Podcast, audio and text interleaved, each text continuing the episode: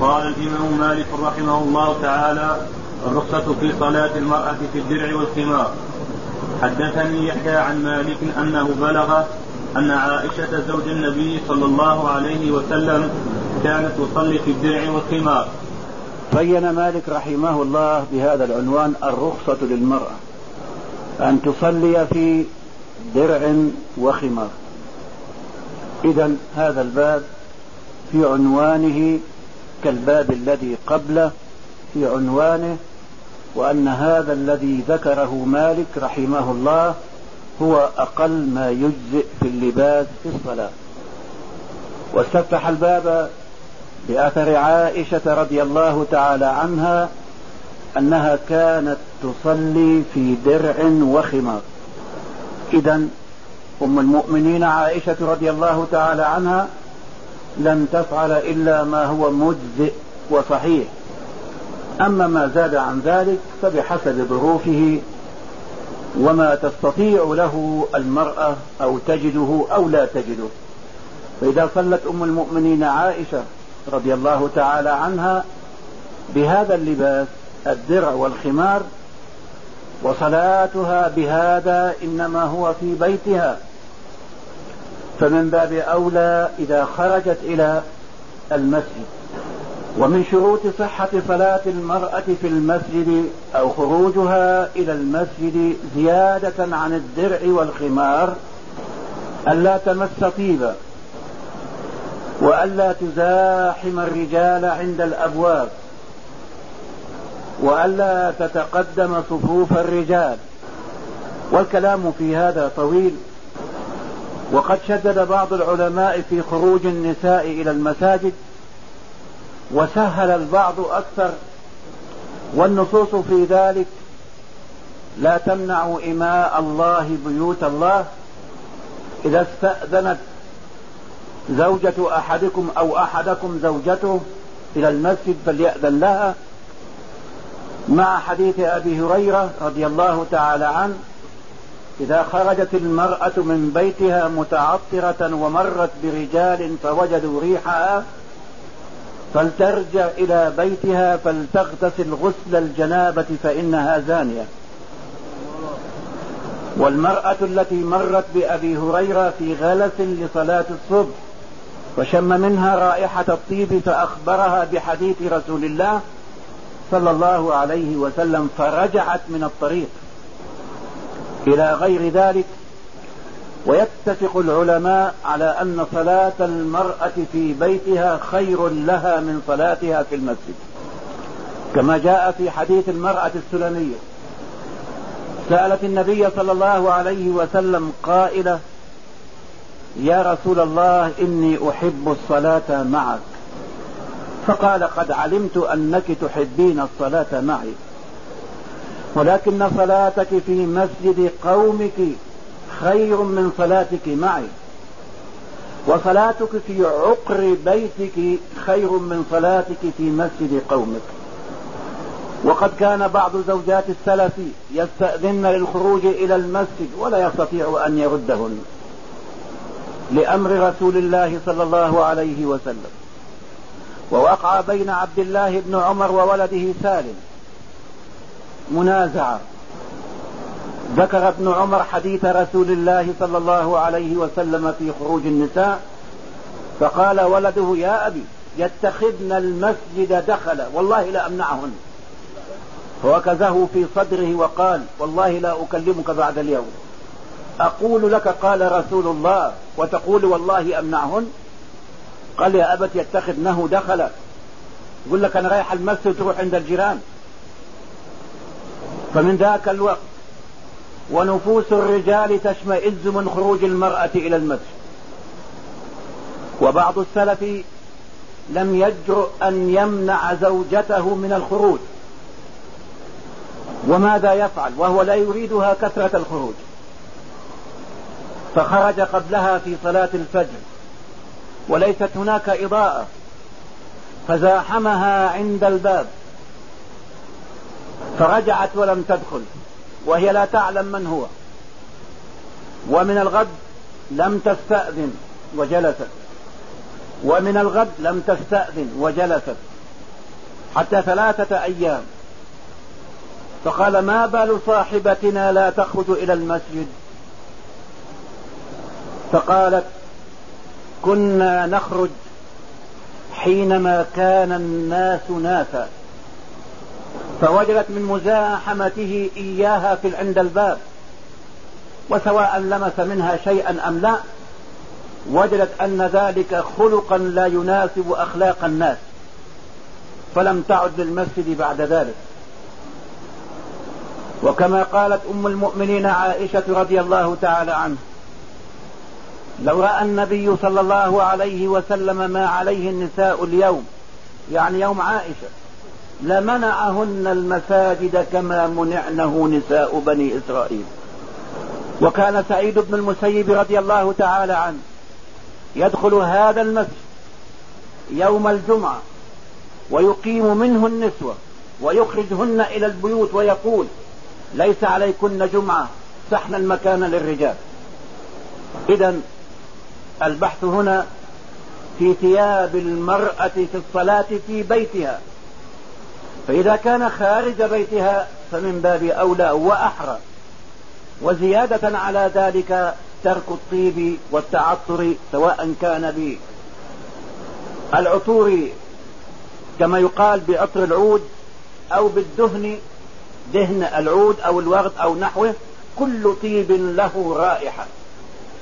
وكذلك الثياب التي تعتبر زينة في ألوانها أو في أشكالها لا ينبغي لها أن تخرج بها إلى الخارج حتى لا تبدي زينتها للآخرين. فما هو أقل ما تصلي فيه المرأة في بيتها؟ هذا حديث عائشة رضي الله تعالى عنها في درع وخمار. الدرع يقولون الدرع للرجل وللمرأة. الدرع الحديد يقولون تذكر أتؤنث. درع سابغة. والدرع السابغ الذي يغطي أطراف الفارس ومقاتله إلى البطن. ودرع المرأة يقولون يذكر فيقال أدراع وأدرع كذراع وأذرع وقد بين الرسول صلى الله عليه وسلم السابغ. من الدرع في حق المرأة وقد علم السابغ من الدرع في حق الرجل في القتال. في حق نبي الله داود أن يعمل إيش؟ سابغات. أي تغطي أطراف اليدين من الأنامل ونحوها والمقاتل. والدرع السابغ بالنسبة إلى المرأة حدده صلى الله عليه وسلم كما سيأتي في الآثار التي ذكرها مالك وغيرها في سؤال أم سلمة إذا كان الدرع سابغا يغطي ظهور القدمين. إذا أجمع الفقهاء أن على المرأة الحرة أن تغطي شعر رأسه وهذا النص أن يكون الدرع سابغا يغطي ظهور قدميه. ومن هنا أخذ الجمهور. ما عدا ما روي عن الإمام أبي حنيفة رحمه الله أن عورة المرأة في الصلاة من شعرها إلى ظهر قدمها أي أن يكون سابغا إلى الأرض. وعند الإمام أبي حنيفة رحمه الله أن القدمين خارجتان عن العورة. فلو صلت المرأة وظهور قدميها مكشوفة صحت الصلاة عنده وخالفه في ذلك صاحبا.